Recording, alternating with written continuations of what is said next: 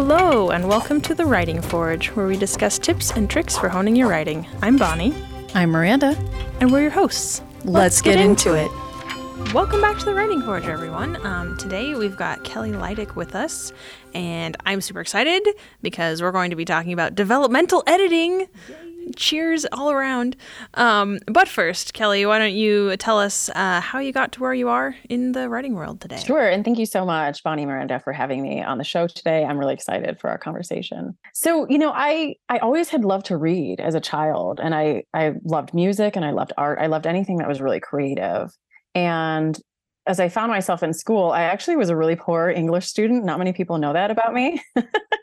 At one point, I came home with a D in English, and yeah, Ooh, you should put that on your. Just kidding. I know. I know. But you know, as as time progressed and I went into college, actually, it was one one one professor. I wish I could remember her name, but one in particular who really changed my mind and kind of the light bulb finally went on about grammar, um, which was my sticking point. I could do the creative work, but but it was really the grammar that that held me back, and that changed when I got to college. And so uh, when I was debating my major. I finally, after after taking that class, I said, "Okay, I'm just going to go for English because that's what I it really loved." Um, I love, you know, I love the the possibilities of language, and I love the beauty of language um, to try and uh, capture you know the human experience. I think that's why i've always been drawn drawn to words. And so i decided on uh, creative writing and literature as my my major with a minor in music and psychology. And i taught i taught I feel like that was a it's lot. a lot.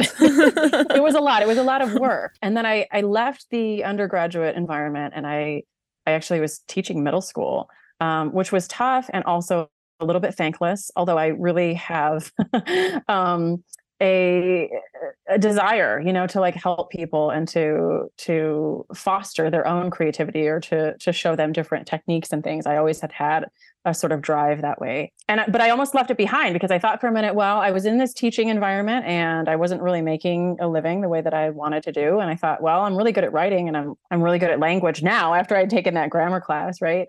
And so i thought well i maybe i should just go go to law school and just use my language for something. And i thought oh.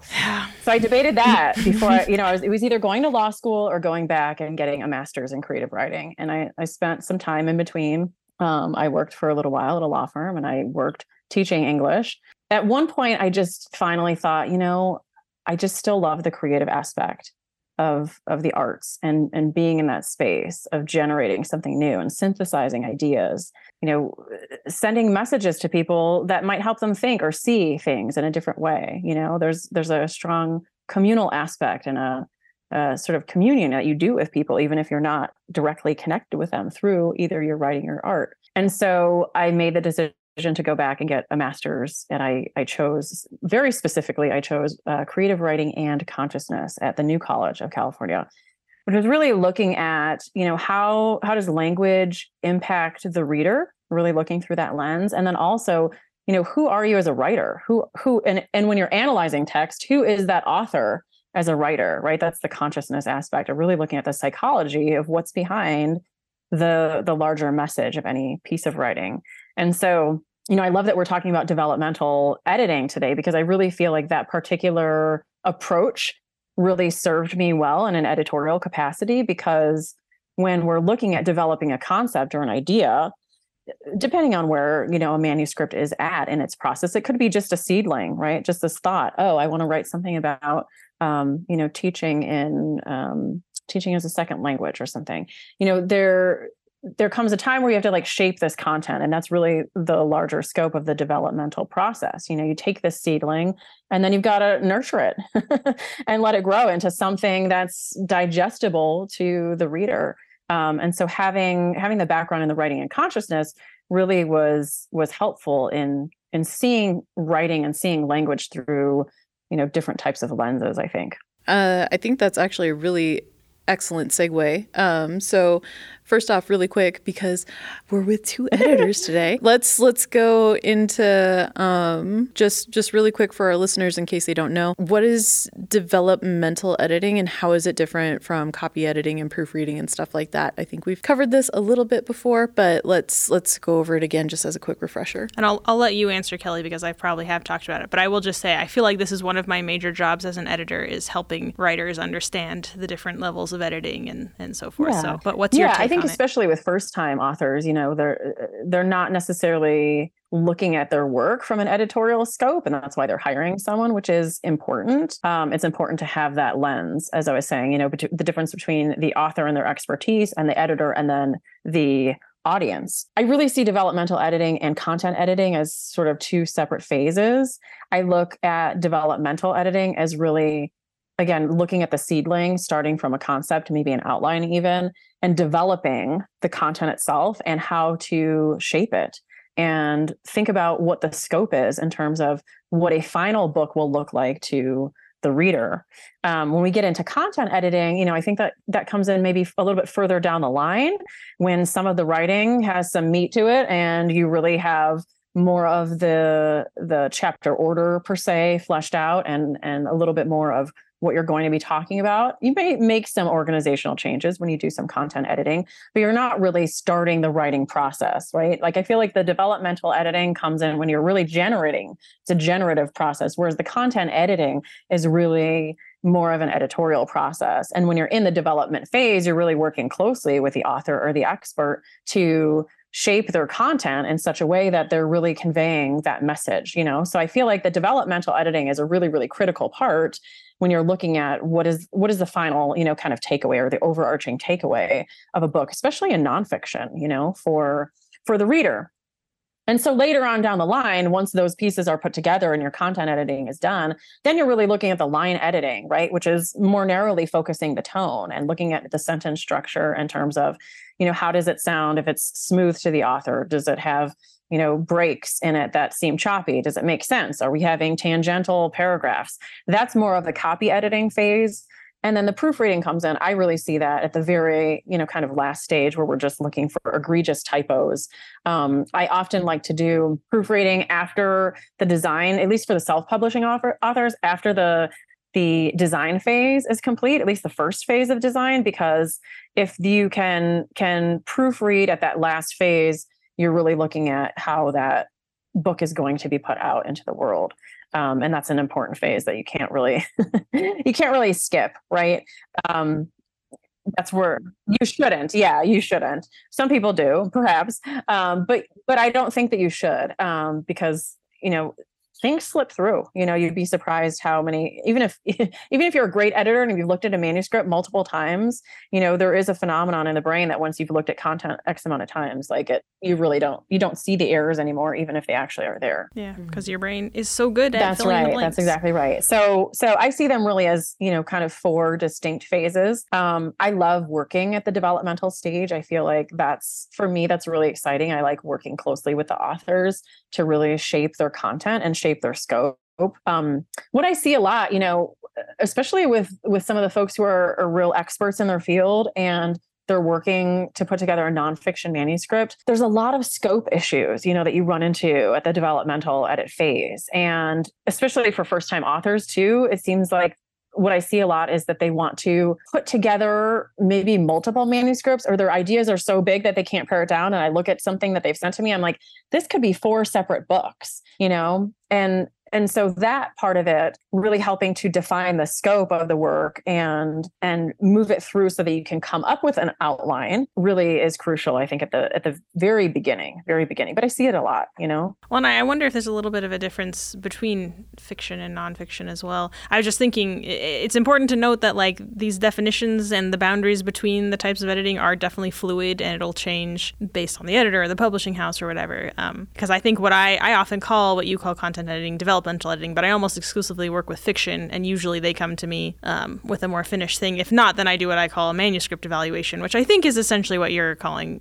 developmental editing. I, I guess the one thing that maybe that shouldn't that doesn't really change is proofreading because if you look at the definition of the word, it's it's reading the proof. So yeah, it should be after layout is finished and a final a final so look. forth, yeah, but- you know, I feel like Yeah. with developmental editing though versus content editing, I think it does it is a little bit different when you're working with fiction versus nonfiction and you're and you're trying to look at how the plot points follow through from start to finish and really looking at what is going to be the readers you know suspension of disbelief which is always what we're striving for when we're looking at fiction not necessarily uh, nonfiction with with an expert I feel like that's a really good rule of thumb for authors when you're looking for an editor. Talk with them for a little bit and see, because a lot of times, like, get a sample of what something is, take a look at their website, see what they describe a developmental edit as or a content edit as, see see what their definitions are, and make sure that both of you are on the same page before moving forward. Because I feel like a lot of, I, I feel like I've heard about a lot of authors in the community who paid for a developmental edit because it was hmm. cheaper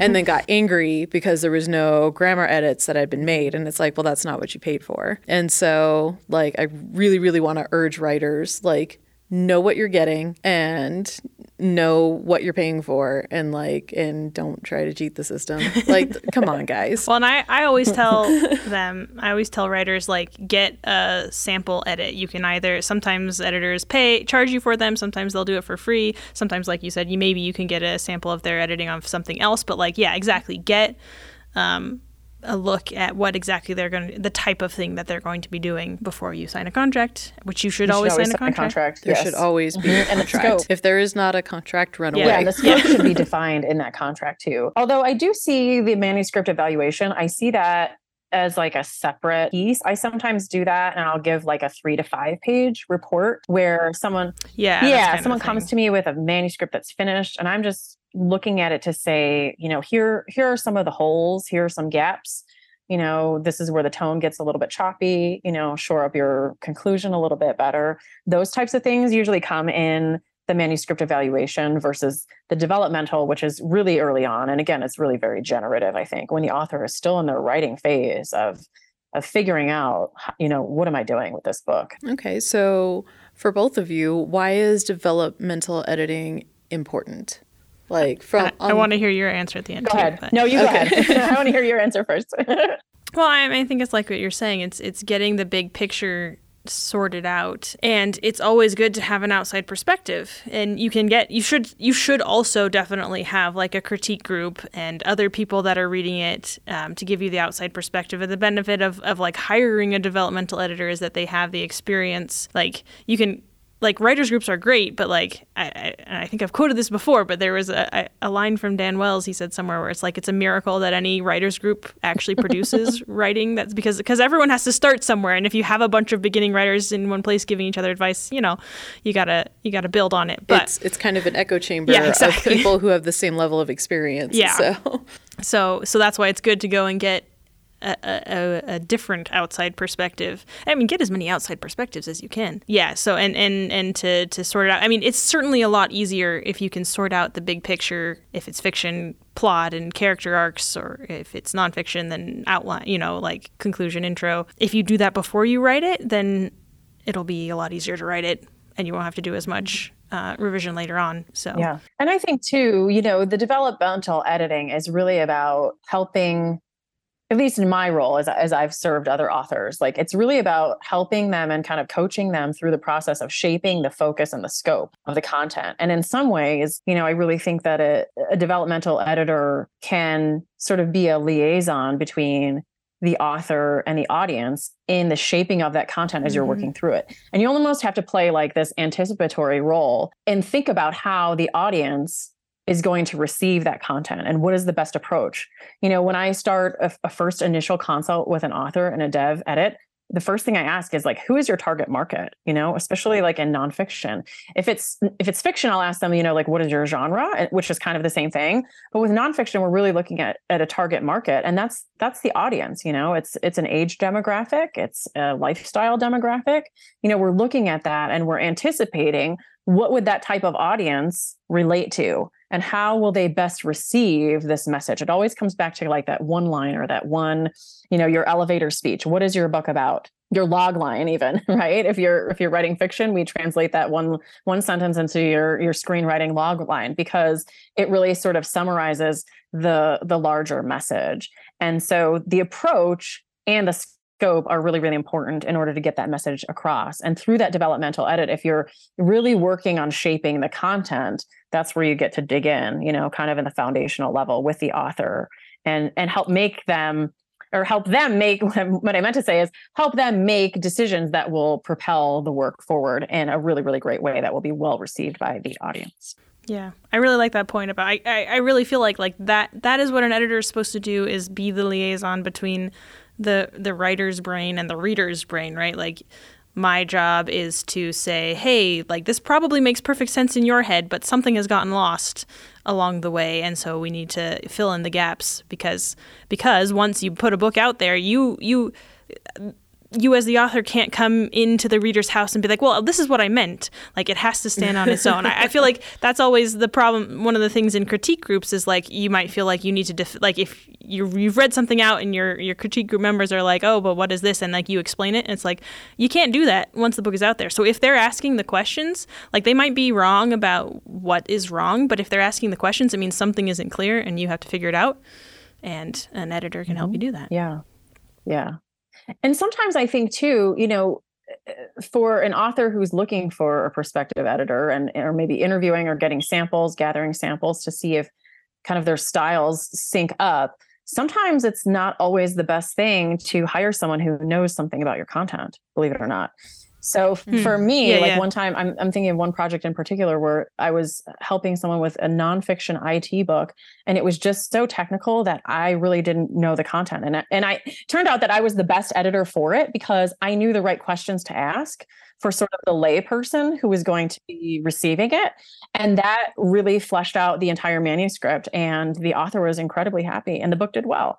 You know, so sometimes it's not always trying to find someone who really loves romance if you're writing a romance as your editor um, or finding some some genre and in the nonfiction expertise but but pairing with someone who's going to ask the right questions and and ask them in the way that makes sense to you as well. I I often say like the writer editor relationship is a lot like finding the the client therapist yeah. relationship. Like you have to find a good personality match as well as expertise and, yeah. and so forth. Yeah. So absolutely. And communication. Communication is key, you know, conveying what what needs to be conveyed and what questions need to be asked. And remaining objective too, you know. You have to remain very objective when you're looking at the work. Did you have anything you wanted to add from the author side, Miranda?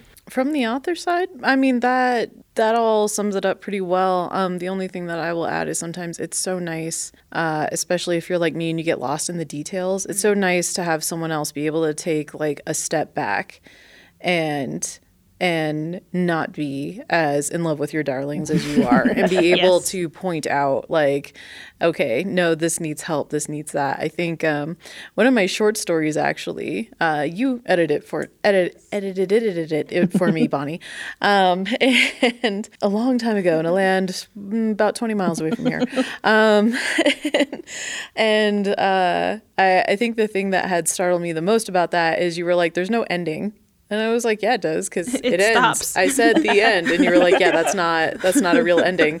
And so um, and so then I was able to go back and write a satisfactory conclusion, and and then that is what got it into that anthology. But that I thought it ended. I thought it was perfectly logical, and yeah, it's for for someone else to be able to point out that's not what you think it is, which is essentially just rehashing what you guys already said. But it's it's so nice to be able to like, and it helps you feel less alone, mm. like too. Like even even if it's someone that you're paying to help you out like it's it's really nice to have someone else like take a look at your book and and see what you're trying to say and and be like okay you're not making it because here's how you do it better. Um, because most authors know. Like most authors know they're not hitting it just right. Even whether it's a niggling feeling in the back of their brain, whether it's, you know, they they they know something is wrong. Very the the few Well, I mean, authors just by default, you can't write anything perfectly the you first you, time. you can't write anything perfectly but there's there's that frustration of like of i know i'm close and i know like i don't know why it's wrong and then having someone be able to like look at it and be like this is why it's wrong so that is just it's helpful it's so nice it's like thank you you guys for the service you provide for us well, it's so hard to be objective, you know, for your own work. I know even in my own writing, you know, it's it's similar to what you're saying. It's just you get too close to it or you're emotionally involved and you just you have to be able to take a step back in some way. And sometimes it's really hard to do. And an editor is is really critical for that. and hopefully they do it in a in a nice way. Like that's i feel like sometimes people are afraid of editors and, and and it can be hard. Like i have i have a client that i've worked with for like three or four years now and she even still she's like every time i get your edits back at first i'm like oh i thought i was gonna doing so much better this time. I thought maybe it would be perfect this time. And she's like and i just have to sit on it for a little bit and and come back and and then i'll realize okay yeah that that's a good point. I, I should have noticed that you know? So um and very rarely are edits a judgment of you as a person yeah i think i think that's kind of what is hard to sometimes separate So, like that's that's definitely something that yeah, I still need to take into account. It's like it's not it's not you. It's just helping make this the best work that it can That's be. right. in one person's opinion. That's right. Again, people aren't always right. I always tell them, don't, please don't do every single thing I say because then it will be my book and not yours. Yeah. And it's hard too. I think, you know, when you think of sort of the vastness of language and how many different ways you can approach a given topic, that that's also why it's key to have an editor to kind of help you, you know, make go through that decision process and and make a decision of which which approach do you want to take you know it's infinite essentially and which is why it's so for me at least that's why it's, it's exciting to be in that creative space you can kind of just pull from anywhere um, but once you once you decide on something you have to really carry it through so it's helpful to have an editor for that as well All right. So we have we have developmental editor. So I have a book mm-hmm. idea. Okay. I have is, a is this, is this real or are you We're- giving us a role play right now? Kind of a role play. Okay, okay. So I have I have a book idea. Um, I decide to go with a developmental editor. I have three quarters of an outline, or would it be better to have a manuscript before going to a developmental editor? But I go to a developmental editor and I ask for feedback. How do I then use that feedback? And what is better for fiction authors to go to a developmental editor with, and what is better for a nonfiction author to go to a developmental author with? I assume for nonfiction it would probably be at the proposal, Right, Or would it or would it be at a further? well, I mean, it depends outline? on if you're self-publishing or traditional Right. publishing. it does Uh, I would say with traditional nonfiction publishing, you would you would need to do it before, like before you, correct yeah, when you're working on a proposal. yeah, you'd have right? to you'd have to have at least. I mean, if you were going to approach a traditional publisher, you would need a proposal and at least several sample chapters. So if and my thinking is like if you're going to have the sample chapters, you might as well have the book, you know, because you're you're just carrying it through anyway. You had to have done some kind of content shaping just to get those initial chapters anyway. Um, but on the you know on the fiction side, it's really about you know the plot points and the character. I always say you know on the nonfiction, we're always thinking about three things. It's your title to anchor it, the message, the bigger message, your topic, whatever that's going to be. What are you talking about? And your target audience. And if you can get those three things in sync at the developmental phase, then you can carry the writing of the manuscript.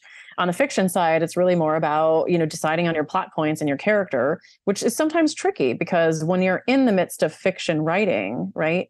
Sometimes those characters uh, i think when you're really in that flow of creation they're kind of taking on a life of their own you know? So you may have your outline you may have your plot points down for your fiction book and then all of a sudden you're writing the scene and the character does something that's like you know so unexpected. Yeah yeah even for for the author which seems kind of strange to say that because it's like you're you're creating it but but in a way you know these these characters they kind of take on their own trajectory. And so with that in mind on the developmental side you have to be a little bit flexible because oftentimes the that will that to me kind of signals when the manuscript is is really doing its job right? For the for the reader is when it can, when you can get into that flow of sort of letting it letting it take you too.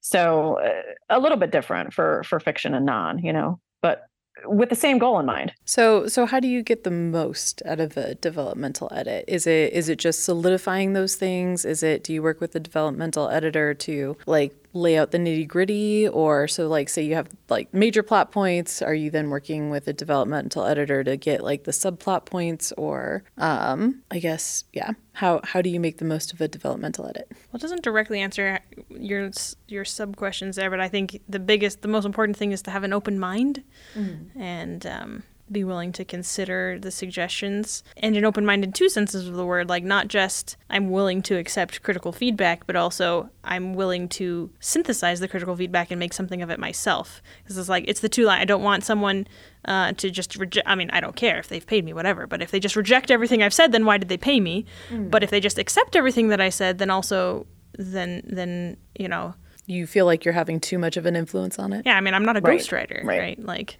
yeah, and I think sometimes that can that can be a thin line. I guess the way that I try to think of it in my mind is is when I'm in that developmental role, I'm really sort of like walking the author side by side through the journey of writing, and so I'm giving them feedback and letting them rewrite, and it's it's sort of this like this feedback loop where there's a little bit of recursiveness to it. You know, I'm giving the feedback, they're rewriting, they're sending me the rewrite, I'm giving them more feedback, kind of until we make our way until the end you know? And sometimes with with that you can have an outline and and you can deviate you know? You deviate midstream and that's okay too. As long as it serves again going back to that title topic target audience or you know that one one sentence plot summary of of the the greater message of your fiction work. I think if you can anchor those things and always kind of uh, go back to that as your guidepost then even if you have to change direction a little bit midstream then you know you can still make it through and still have a strong message for your audience.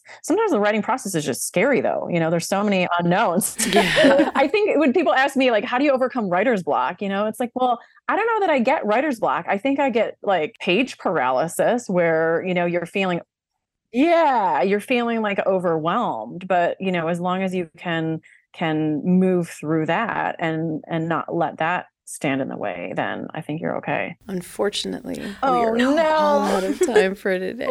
Uh, no, we could talk about for this a for a long time. Well, we're gonna have to have more editing episodes. Yeah. So, um, but thank you so much for joining us today. Oh, I'm Kelly. so glad to be here, and it's so glad to talk with you. And I hope you know that all of all the listeners are are able to learn something, and hopefully this is helpful to them when they're going through their writing process and choosing choosing the right editor for their content. Um, so our question for our listeners we were talking about, you know, we talked about the importance of, of having identified your your target audience and title and topic, or your plot and character, your your log line. What for what you're working on right now, you know, what what is your what is your log line? What is your elevator pitch? Uh, share it with us, and we'll we'll let you know how it sounds on our socials. Stay sharp, my friends.